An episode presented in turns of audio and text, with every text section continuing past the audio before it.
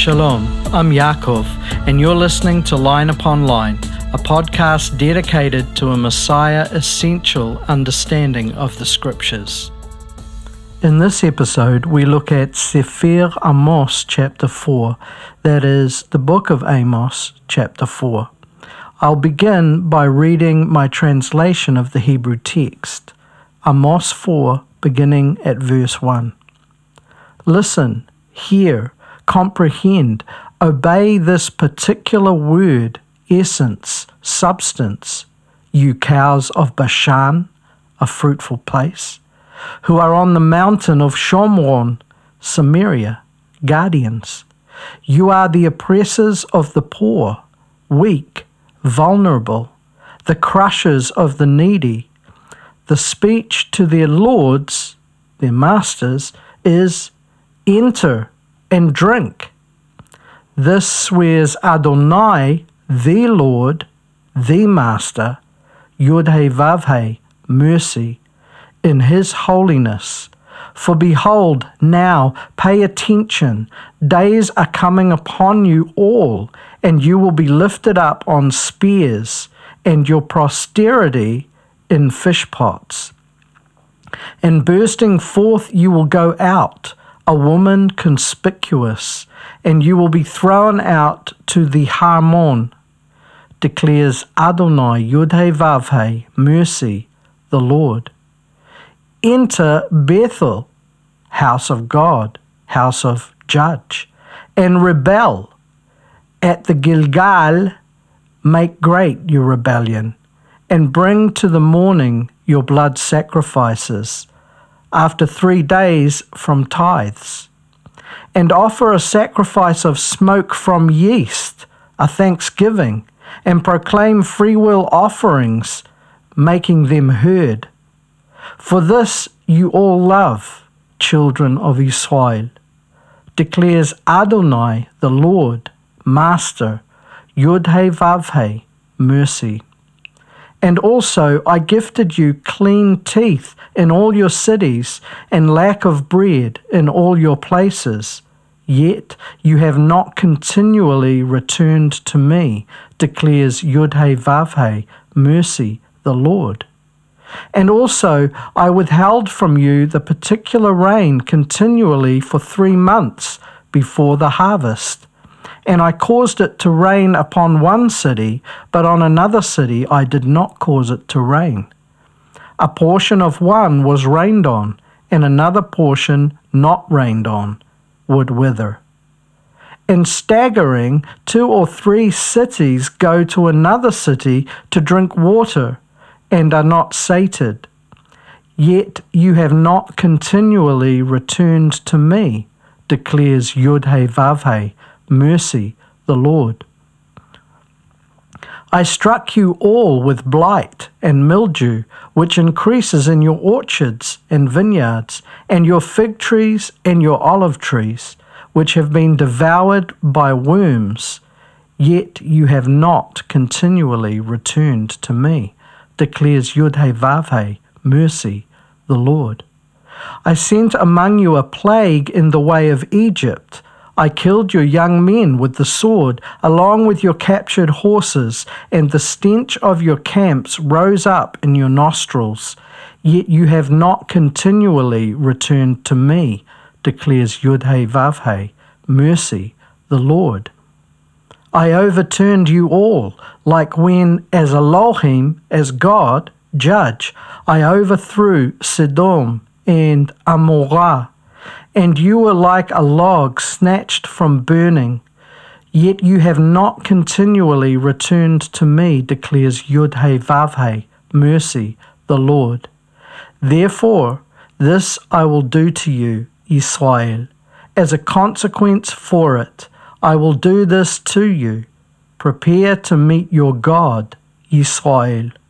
For behold, now, pay attention. He who forms mountains and creates breath, spirit, wind, and tells to a person what he is thinking. He who fashions dawn, hovering, covering, and treads upon the high places of earth. Yud He Vav He, mercy, the Lord, Elohai, God, Judge, Tsevaot, who goes warring, is his name. Now let's go through the text line upon line, beginning with Amos 4, verse 1. Listen, hear, comprehend, obey this particular word, essence, substance, you cows of the Bashan, who are on the mountain of Samaria. You are the oppressors of the poor, weak, vulnerable, the crushers of the needy. The speech to their lords, masters, is enter and drink. Once again, the word Shema, we read here Shmu, is both a request and a challenge. Listen, but don't just listen. Hear, but don't just hear. Obey, but don't just obey. Walk in obedience. This is a call not only to repentance, but to discipleship. It is the very essence of the good news of our King Messiah. What follows is the phrase hadavar hazeh, meaning the word this specific thing. Where the former chapter speaks of et hadavar, the specific word of God, being Yeshua, in terms of his person, the words that follow here are specific warning emanating from that specific person, Yeshua. The creator of the universe speaks through the essence of creation to the created, and in particular to the unique and chosen people of Israel. We then read, You cows of the Bashan, which means fruitful place, who are on the mountain of Shomeron, that is Samaria, which means guardians. Bashan is an area in the north of Israel located east of the Jordan River and spans the tribal allotments of Gad, Reuven, and the half tribe of Manasseh. Bashan was known for its fertile soil and fruitful pasture land. The cows, that is, easily enticed wayward people of Gad, Reuven, and the half tribe of Manasseh, had been herded southward to the idolatrous center in Samaria. The city of Samaria was the capital of Ephraim's territory. We read this in Isaiah 7 9. And a center where all the northern tribes gathered at times. The northern kings held court in Samaria, and Ahav, Ahab, is called king of Samaria in 1 Kings 21 1. This metaphor concerning cows speaks to the docile behavior of the people in allowing themselves to be easily led into idolatry and the resulting injustice. More specifically, the feminine noun parot, cows, not bulls, denotes well fed women, in this case, the elite women of the half tribe of Manasseh and the tribes of Gad and Reuven. In fact, ultimately, it's a reference to all the elite women of the tribes of the north. The Targum, that is, the second century Aramaic paraphrase of the scriptures, reads this way You, rich of substance. In one of his messianic psalms, King David uses a similar metaphor in reference to those rich and powerful men bulls who have come against him. He calls them the strong of Bashan. Psalm 22:12. Therefore Bashan is synonymous with fat, healthy cattle who, lacking no good thing, nonetheless make poor decisions. Next we read, You are the oppressors of the poor, weak, vulnerable, the crushers of the needy. The upper class women in particular, and the people of the North in general, are being indicted for their intentional oppression of the poor and their cruelty toward the vulnerable. This sin is inflated by the fact that they are harming fellow Israelis. They are not being accused of simply neglecting the poor, Rather, they are being called out on their intentional abuse of the poor and vulnerable. This kind of social injustice destroys both the perpetrator and the victim. Failure to strengthen the weakest among us results in weakening the entire community, making it vulnerable to destruction. Therefore, the punishment that is coming upon Israel at this point in her history is the natural outworking of her sin. By her actions, she has essentially punished herself. We would do well to consider this in light of our own conduct. God offers to deliver us from self harm. The next phrase reads The speech to their lords, masters, is enter and drink. This is an intentionally ambiguous reference that likens the speech of the elite women to their husbands, Adonahim, to the speech of Israel to her false gods, Adonahim. The Targum further illuminates the meaning by rendering the speech as, Give us power that we may spoil it. Verse 2 reads, This swears Adonai, the Lord, Master, Yud mercy in His holiness. For behold, now pay attention, days are coming upon you all, and you will be lifted up on spears, and your posterity in fish pots. This opening phrase, this swears Adonai, the Lord, Master, Yud Vav mercy in His holiness, names God as the Lord who is over all of the Adonahim, lords, of the previous verse. And in spite of the fact that he has every right as a jilted husband to judge without mercy, he is nonetheless also named Yud Vav the unpronounceable name which denotes mercy. There is no greater expression of a vow than this when God swears, he swears by himself and his holiness, from which his character is expressed. Like the word hine that follows, this is an awesome call to attention. Next we read, For behold, now pay attention, days are coming upon you all this use of hine, behold, now pay attention, following the vow of God, emphasizes the immediacy of the warning and the certainty of the coming punishment. The text does not say that the days of discipline might come, but that they are coming. The next phrase reads, You will be lifted up on spears, and your posterity in fish pots. There are numerous variations in the English translations of these phrases. However, the Hebrew is fairly simple to understand. This is an idiomatic turn of phrase that indicates the impaling of the adults of Israel and the consumption of their progeny and their achievements. It's an allusion to the king of Assyria and his invading force, who, by the hand of God, will enact the just punishment of God against the people of Israel. The impaling of the captives on tall spears reflects a form of torturous death employed by the ancient Egyptians and thus points back to the past oppression and suffering of the people of Israel.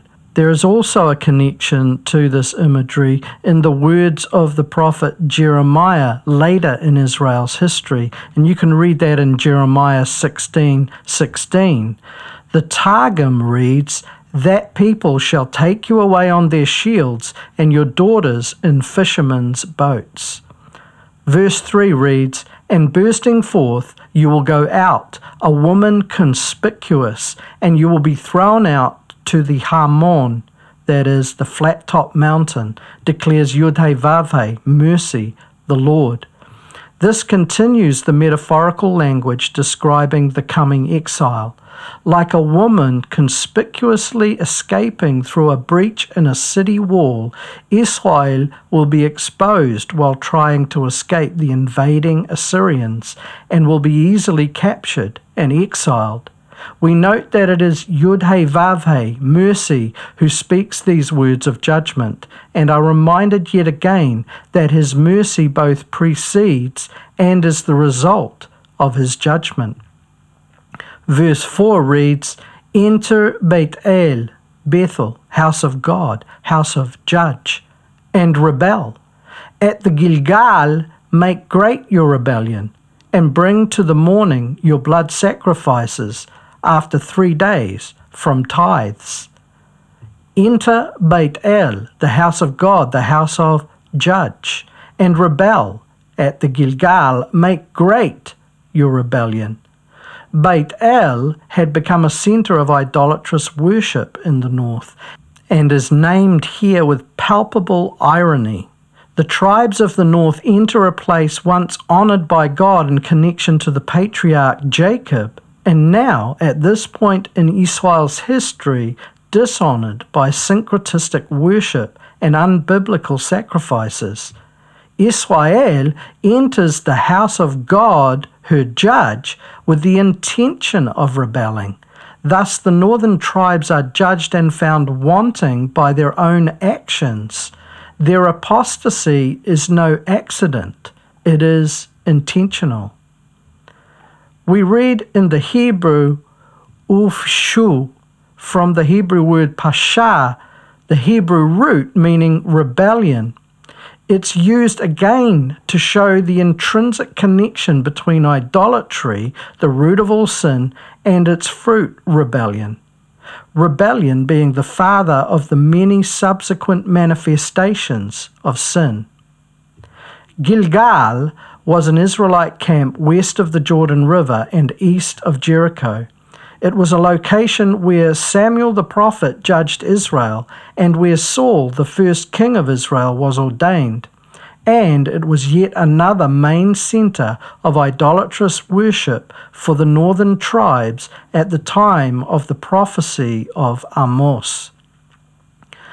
The doubling up of the word pasha, rebellion, and the references to multiple locations of idolatrous worship firmly establish the indictment concerning the sin of the people.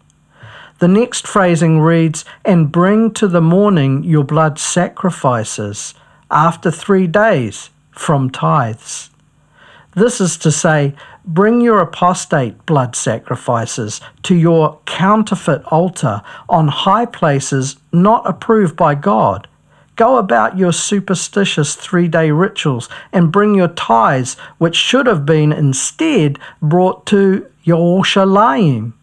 By all means, pretend to follow some small aspect of what's commanded in the Torah by syncretizing it with the practices of idol worship. Go ahead, practice your sin, see what happens.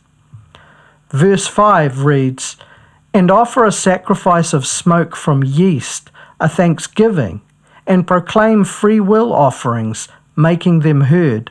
For this you all love, children of Israel, declares Adonai, the Lord, Master, Yud He mercy. This first phrase, and offer a sacrifice of smoke from yeast, a thanksgiving, is sarcasm it concerns Israel's apostate practices. God commands in the Torah that yeast not be offered with a burnt offering.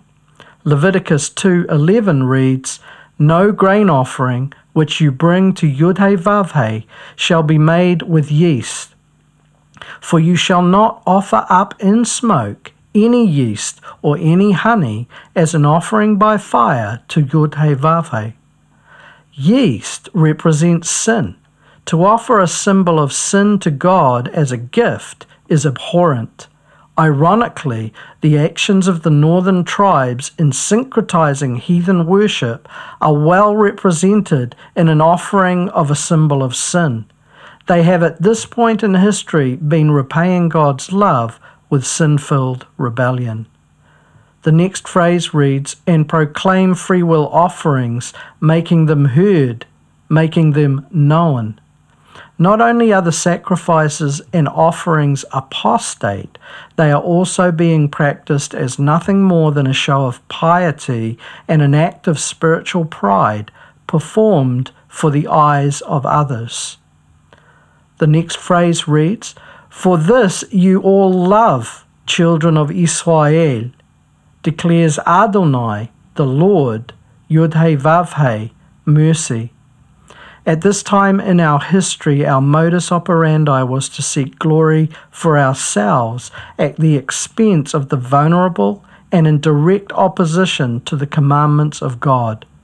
Ironically, the things we loved to do were acts of hatred not only against the poor, but also toward ourselves. The same is true today. Only the true love of God can deliver us from our self destructive behaviors. Verse 6 reads, And also I gifted you clean teeth in all your cities, and lack of bread in all your places. Yet you have not continually returned to me, declares Yudhe mercy, the Lord.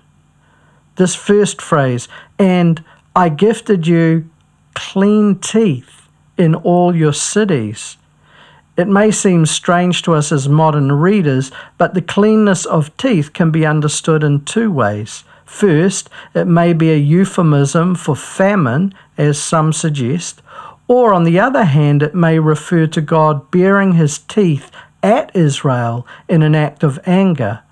The latter seems more likely given the prophesied invasion of the cities. The next phrase reads, And lack of bread in all your places. This is clearly a metaphor for famine. You can reference 2 Kings 8 1 to support this. The phrase in all your places indicates nationwide famine. Israel has been given these physical warnings of famine and invasion as a call to repentance. Finally, we hear, Yet you have not continually returned to me, declares Vavhe, the Lord. This phrase appears five times in this chapter. It is a heartbreaking observation that indicates Israel's constant turning away from God in spite of the many warnings and the physical discipline God has given in order to provide an opportunity for repentance. The Hebrew does not simply say, You have not returned to me, but you continually choose not to return to me. This is a description of a way of life rather than addressing a single act of refusal. At this point in our history, we were willfully and continually turning our backs on God. Verse 7 reads, And also I withheld from you the particular rain continually for the three months before harvest and I caused it to rain upon one city, but on another city I did not cause it to rain. A portion of one was rained on, and another portion not rained on would wither. The withholding of the timely rains that precede the harvest is a kind of shock and awe campaign. Without these rains, the harvest would be meagre and famine would be perpetuated due to the poor seed return. We note that as a counterpoint to Israel's perpetual turning away, the rains are perpetually withheld. When one rejects the supplier of water, water is withheld. Therefore, again, our sinful actions become self harm. In addition to this, God had brought about erratic rainfall within smaller locations, so that on one side of a city rain fell, and on the other the land dried up for lack of rain. As a result, there would have been infighting among the inhabitants of the cities, and a tendency for those who benefited from rainfall to hoard supplies. Verse 8 reads, And staggering, two or three cities go to another city to drink water and are not sated. Yet you have not continually returned to me, declares Yudhe mercy, the Lord. A lack of food from grain and fruiting trees was one thing, but a lack of drinking water is another thing altogether. Water is primary to human survival. Without it, we die. In spite of Israel experiencing these hardships, she had not turned toward God. This repetition of the phrasing, yet you have not continually returned to me, declares Yud mercy, the Lord, becomes weightier when we realize that while Israel has suffered these droughts and famines, rather than turning to God for help, they had turned to either God and the heathen gods in syncretized invocation, or simply to the heathen gods, gods of fertility, gods of rainfall, the Baalim, the false masters of the pagan nations who were close to them. Verse 9 reads, I struck you all with blight and mildew, which increases in your orchards and vineyards, and your fig trees and your olive trees, which have been devoured by worms. Yet you have not continually returned to me, declares Yudhe mercy, the Lord. Every time a disciplining action is alluded to, the phrase, Yet you have not continually returned to me, declares Yudhe mercy, the Lord, follows. And each time the heart condition of the people is further exposed. The fruiting trees described represent prosperity and celebration, the wine, the figs, healing and spiritual strength the olives. The metaphor exposes the spiritual and physical decay of the souls of the people. Verse 10 reads, I sent among you a plague in the way of Egypt. I killed your young men with the sword, along with your captured horses, and the stench of your camps rose up in your nostrils. Yet you have not continually returned to me declares Yudhe Vavhe, mercy, the Lord. We read this first phrase, I sent among you a plague in the way of Egypt. This can be understood to be likening the punishment of God against Israel during this time to those plagues that were sent against Egypt, the plagues we read about in Exodus chapters 7 through 12. Or God may be referring to the specific plague Israel experienced on her way out of Egypt on her journey in the desert, a plague we read about in Numbers 1646. The latter seems more likely given that the Hebrew text reads bederech, in the way, rather than in Egypt. Verse 11 reads, I overturned you all like when, as Elohim, as God, as judge, I overthrew Sodom and Amorah, that is Sodom and Gomorrah, and you were like a log snatched from burning. Yet you have not continually returned to me, declares Yudhe mercy, the Lord. The list of literal and metaphorical calamities reaches its crescendo with this reference to Sodom and Gomorrah. This allusion is multifaceted in that it infers that Israel's sins have caused her to descend to depths of depravity equal to those of Sodom and Gomorrah. Their destruction, therefore, will be similar However, God in His mercy reached in and grabbed Israel from the burning fire, a reference to the fiery sulfur that rained on Sodom and Gomorrah.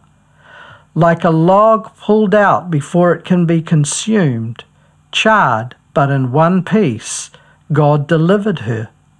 We note that the metaphor puts the hand of the one who delivers the log at risk of harm. God has given of himself in order to deliver Israel. However, the repetition comes again. Yet you have not continually returned to me, declares Yudhe mercy, the Lord. Verse 12 reads, Therefore, this I will do to you, Israel, as a consequence for it. I will do this to you. Prepare to meet your God, Israel. This draws together all the imagery of the previous verses and denotes both terrifying punishment and reconciliatory promise. The phrase, therefore, this I will do to you, Israel, as a consequence for it, I will do this to you, again firmly establishes the certainty of the coming punishment. Then we read, Prepare to meet your God, Israel. The way the reader receives this phrasing determines the outcome. A refusal to prepare will result in meeting God, the judge of Israel, while choosing to prepare through returning to Yud Vav mercy will mean suffering the consequence of sinful actions in this physical world but also being given an opportunity to meet Yud Vav in the desert of exile on a journey that returns Israel to the land of promise and salvation. The principle can be applied by all believers. We ask ourselves, are we ignoring God's admonishment of preparation and thus reaping self destruction? Or are we walking in repentance and receiving God in an intimate meeting, a meeting between Creator and creation, a meeting of redemption, reconciliation, born from His love, which comes from His holiness? The repentant prepare and receive mercy from the judge, while the unprepared are condemned. Being unprepared when we have been warned is sin. Neither culture nor personality are an excuse for laziness in action. Verse 13 reads, For behold, now, pay attention, he who forms mountains and creates breath, spirit, wind, and tells to a person what he is thinking he who fashions dawn, hovering, covering, and treads upon the high places of earth. Yud He Vav He, mercy, the Lord. Elohai, God, judge. Tzvaot, who goes warring, is his name. The first phrase, for behold, now pay attention, he who forms mountains and creates ruach, breath, spirit, wind the Lord reminds Israel that He is the Creator, that He both forms that which is created and creates life, ruach, from nothing. The ruach, wind, created from nothing, moves the dust of the earth. The ruach, breath of God, gives neshama, eternal convergent existence, to the dust forming humanity. The Ruach, spirit of human beings, is created by Ha Ruach, the Spirit, Elohim, Creator and Judge of the universe. The next phrase reads, and tells to a person what he is thinking. The ambiguity seems intentional. God both knows every thought of a human being before it is thought and speaks his divine thoughts to human beings according to their ability to receive his word. The penultimate phrasing reads, He who fashions dawn, hovering, covering, and treads upon the high places of the earth. This is an allusion to the creation account of Genesis 1. The Spirit of God hovers over the deep and forms the earth. He is creator and ruler over all things.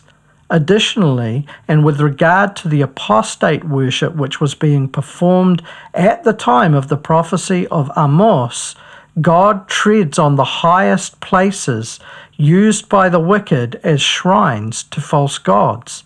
He grinds all idols to dust beneath his feet. The God of Israel has no beginning or end. He is all existing and therefore has no maker, because by necessity all that is made has a beginning.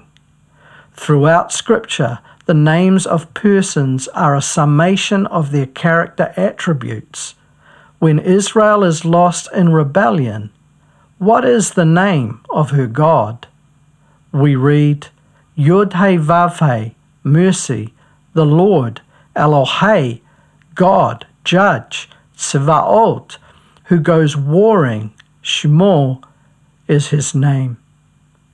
His name then is Mercy, the righteous judge, who goes warring to save his people. Thanks for joining me again. As is always the case, the notes for this episode are available on the Yaakov's commentary section of our website, www.bethmelekh.com, and further notes for previous episodes can also be searched using the search box at the top of each page of our website. Please join me for the next episode, a line upon line study of Sefer Amos, chapter 5. Shalom Lachem.